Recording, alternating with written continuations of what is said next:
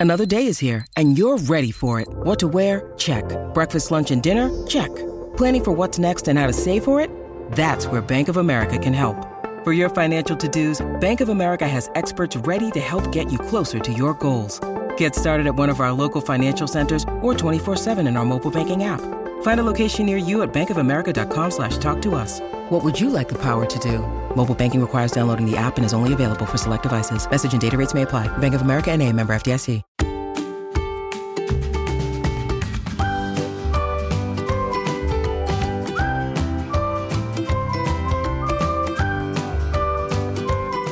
Hello there. I'm Nurse Mo, and this is the Straight A Nursing Podcast, where I teach concepts and share tips on how to thrive in nursing school and at the bedside.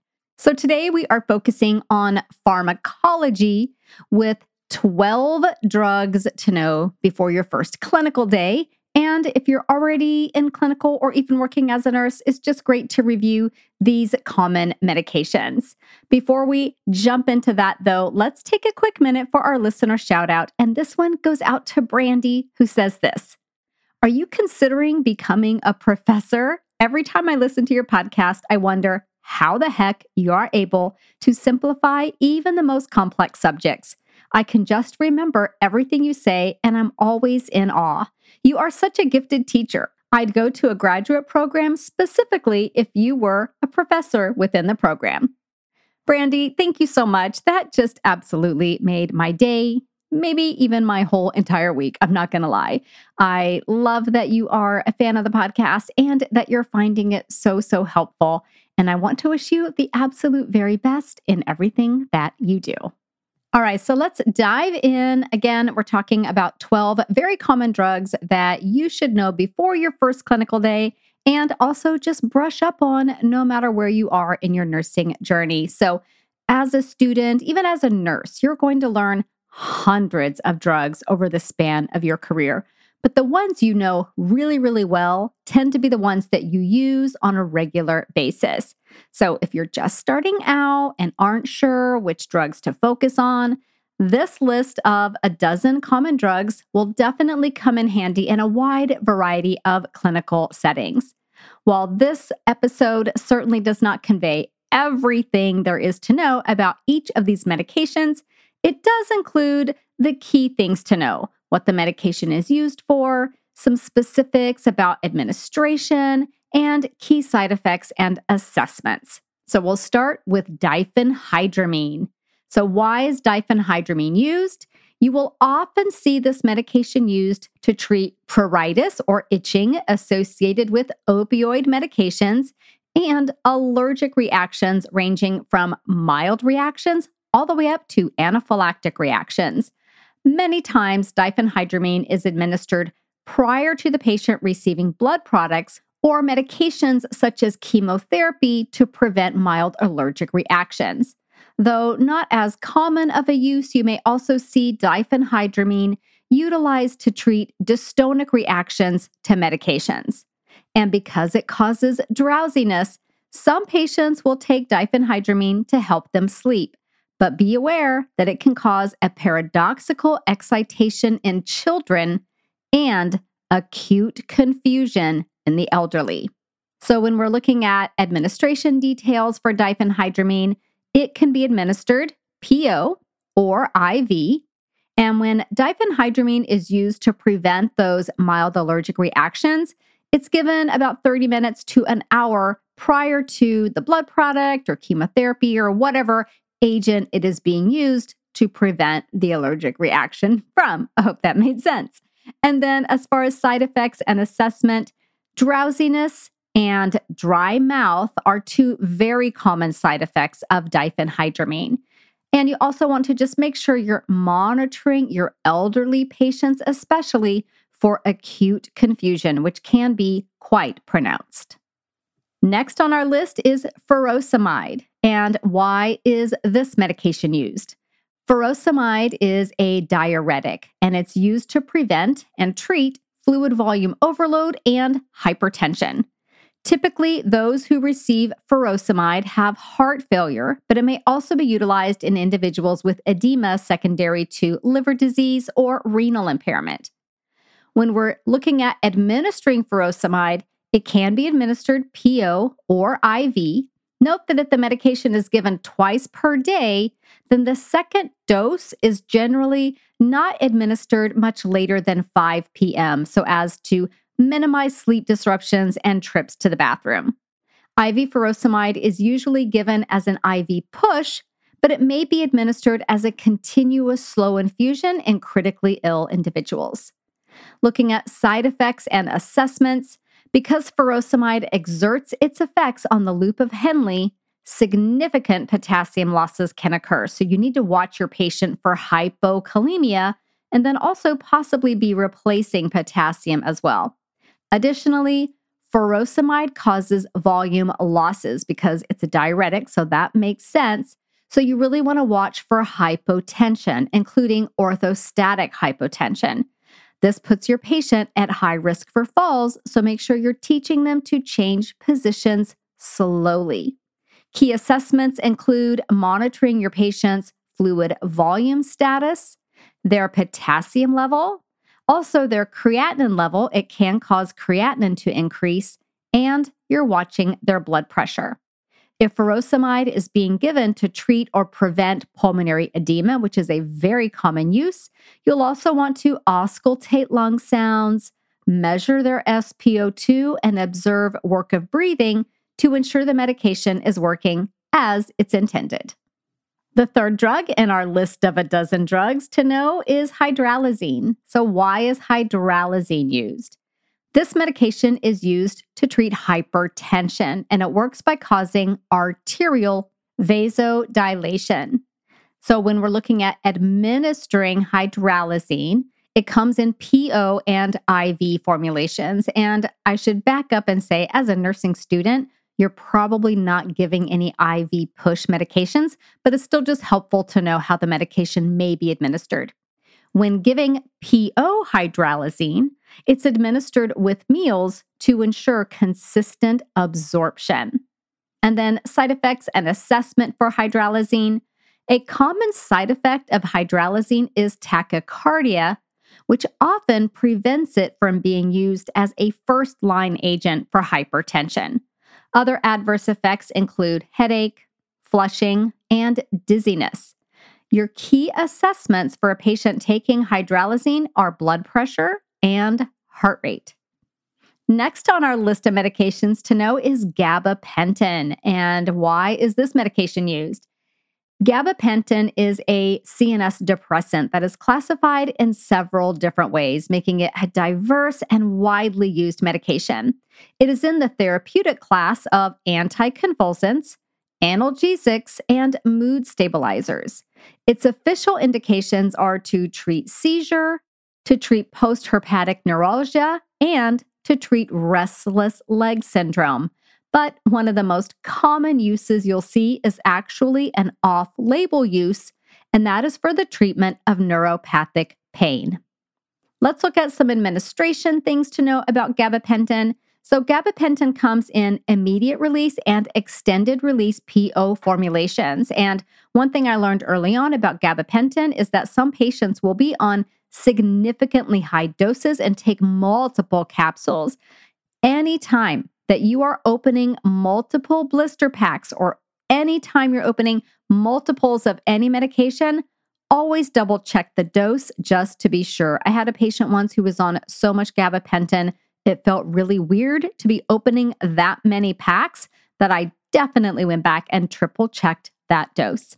As far as side effects and assessment, the key side effect with gabapentin is drowsiness, and it can also cause confusion, dizziness, and ataxia. Note that if your patient is taking other medications that depress the central nervous system, such as antihistamines or opioids, they are at higher risk for CNS depression. It compounds those effects. Next, we'll talk about levothyroxine, probably one of the most common medications you'll ever see. But first, a quick break. If you're struggling to lose weight, you've probably heard about weight loss medications like Wegovy or Zepbound, and you might be wondering if they're right for you. Meet PlushCare a leading telehealth provider with doctors who are there for you day and night to partner with you in your weight loss journey. If you qualify, they can safely prescribe you medication from the comfort of your own home. To get started, visit plushcare.com slash weight loss. That's plushcare.com slash weight loss. plushcare.com slash weight loss.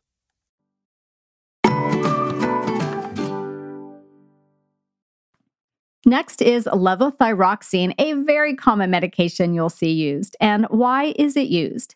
Levothyroxine is used to replace thyroid hormone in individuals with hypothyroidism. How about some administration details about levothyroxine? Well, first off, it is administered in IV or PO form, and typically it's given around 6 a.m. before the first meal of the day. If it's taken PO, the individual should wait 30 to 60 minutes prior to having their breakfast. Note that foods and medications containing iron, calcium, magnesium, or zinc can bind levothyroxine and prevent its full absorption. So, supplements and even dairy products should be avoided for about four hours before or after levothyroxine administration. For side effects and assessment, Side effects from levothyroxine typically don't occur unless the levels are too high. And then when they do, they resemble hyperthyroidism, things like tachycardia, sweating, diarrhea, and heat intolerance. Next, we have lisinopril. And why is this medication used? Lisinopril is an ACE inhibitor, and it's used to treat hypertension and heart failure. It works by disrupting the RAS pathway. It inhibits angiotensin converting enzyme, which is why it's called an ACE inhibitor, and this blocks the conversion of angiotensin 1 to the potent vasoconstrictor angiotensin 2. The overall effect is vasodilation and lower blood pressure. As far as administering lisinopril, it comes in PO form as tablets or an oral solution and looking at side effects and assessment. One of the most common side effects of lisinopril and other ACE inhibitors is a dry cough that, for a lot of people, is troublesome enough that they seek alternative therapies for their hypertension. And of course, as an antihypertensive agent, lisinopril can also cause hypotension and dizziness. Lisinopril and other ACE inhibitors can also cause renal impairment and hyperkalemia. So, if your patient is also taking potassium supplements or a potassium sparing diuretic such as spironolactone, they will be at especially high risk for hyperkalemia. So, key assessments include monitoring your patient's potassium levels and keeping an eye on their blood pressure. Another very common medication is metformin. Why is this medication used? Metformin is used to maintain optimal blood glucose levels in individuals with type 2 diabetes, not type 1 diabetes, type 2 diabetes. It works by decreasing hepatic glucose production, decreasing intestinal glucose absorption, and increasing insulin sensitivity. Looking at the administration details for metformin, it's administered in PO form and is held if the patient receives IV contrast due to the heightened risk for acute kidney injury. And I 100% guarantee you that if you're in nursing school, that little tidbit will be on an exam. Looking at side effects and assessment, the most common complaints related to metformin are GI related things like abdominal bloating, diarrhea, and nausea or vomiting. It may also cause an unpleasant metallic taste in the mouth. You want to monitor your patient's bowel habits and fluid volume status if diarrhea and vomiting are present. You will also, of course, monitor your patient's blood glucose levels, especially if they are taking other glucose lowering medications. Next up is metoprolol. Why is this medication used? Metoprolol is a beta blocker that lowers heart rate and blood pressure. It is primarily used to treat hypertension, angina pectoris, and heart failure. Most of the time, you're going to see it used for hypertension. Some off label uses include tachycardia, tremors, and anxiety due to its effects on the sympathetic nervous system. So, when we're looking at administering metoprolol, it may be administered PO or IV. And because this medication causes a slowing of the heart rate, you want to assess the patient's pulse prior to administration, as the order should have a hold parameter if the heart rate is below 50 or 60 beats per minute, and it will specify in the order what that parameter is. Looking at side effects and assessment, common side effects of metoprolol include bradycardia, which makes sense, also fatigue and weakness. Because of metoprolol's mechanism of action, you're monitoring your patient's heart rate and their blood pressure while they're taking this medication. Next up is morphine, and morphine is an opioid analgesic that is used to treat pain. When we're looking at administering morphine, it comes in IV, epidural, intrathecal, rectal, and PO formulations, with extended release tablets also available. PO morphine may be administered with food or milk to minimize GI upset. Now, looking at side effects and assessment for morphine, the key side effects you're watching for with morphine or any opioid are respiratory depression and sedation. Note that these effects are increased when morphine is taken along with other opioids or other medications that cause CNS depression, such as benzodiazepines. Other common side effects include hypotension, nausea, and pruritus or itching. In addition to monitoring respiratory status and blood pressure, you'll also need to assess your patient's pain to determine if the medication has been effective. Next up is prednisone. Why is this medication used? So, prednisone is used in a wide variety of conditions, such as all kinds of autoimmune diseases, it's used in asthma, not as a rescue treatment, but as a more of a stabilizing maintenance therapy. It's used for allergies and inflammatory conditions. When we're looking at administration details, prednisone comes in tablet and oral solution formulations. And if the dose is ordered daily or less frequently, like every other day or every third day, the dose is administered in the morning to coincide with the body's normal cortisol release. Prednisone is administered with meals to minimize potential GI upset. As far as side effects and assessment go, some common side effects to watch for with your patient include mood swings, hypertension, hyperglycemia, and nausea. Patients taking prednisone long term can develop osteoporosis, poor wound healing, muscle wasting, and what's called a Cushingoid appearance, which is a buffalo hump at the upper back and a rounded face called a moon face.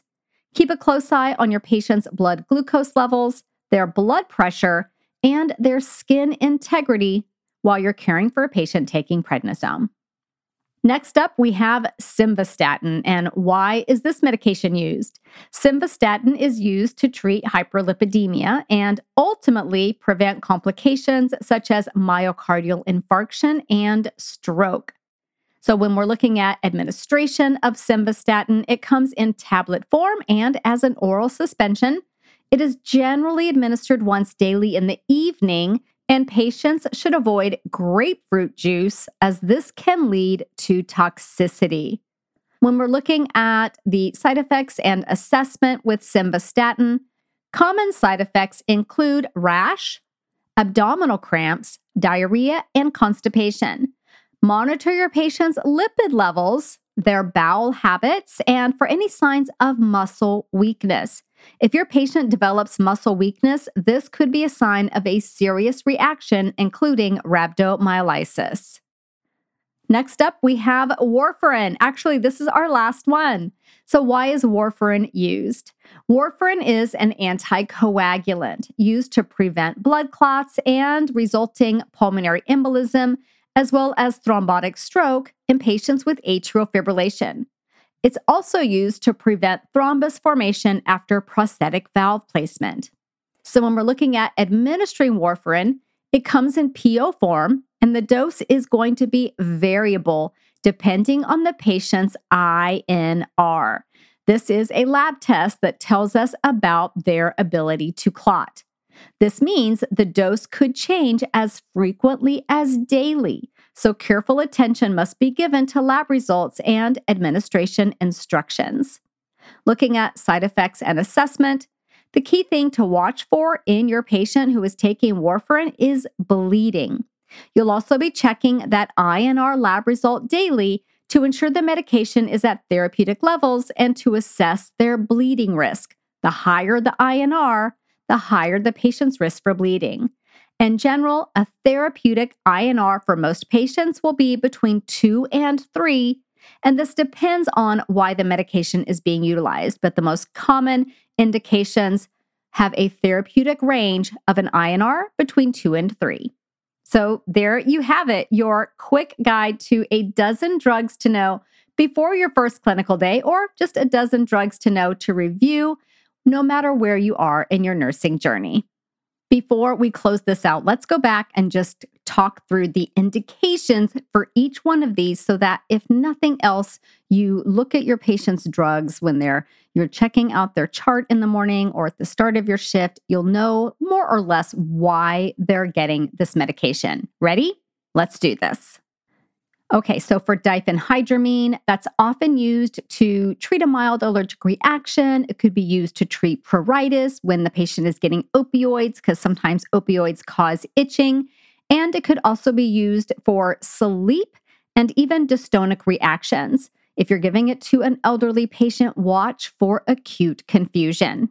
And then furosemide is a diuretic. Oftentimes, the patient taking furosemide has heart failure. Hydralazine is used to treat hypertension. And then gabapentin is classified for all kinds of uses anticonvulsant, analgesic, and as a mood stabilizer. You're most likely going to see it used to treat neuropathic pain. Levothyroxine is used for hypothyroidism. Lisinopril is an ACE inhibitor used to treat hypertension and heart failure. Metformin is used to maintain optimal blood glucose control in type 2 diabetes. Metoprolol is a beta blocker that lowers heart rate and blood pressure. It is primarily used to treat hypertension. You could also see it used for angina pectoris and in patients with heart failure. Morphine is used to treat pain. That was an easy one. I hope you knew that one already. Prednisone has a ton of uses. You're going to see it used a lot in autoimmune disease, in asthma, allergies, and inflammatory conditions. And then simvastatin is used to treat hyperlipidemia or high cholesterol levels.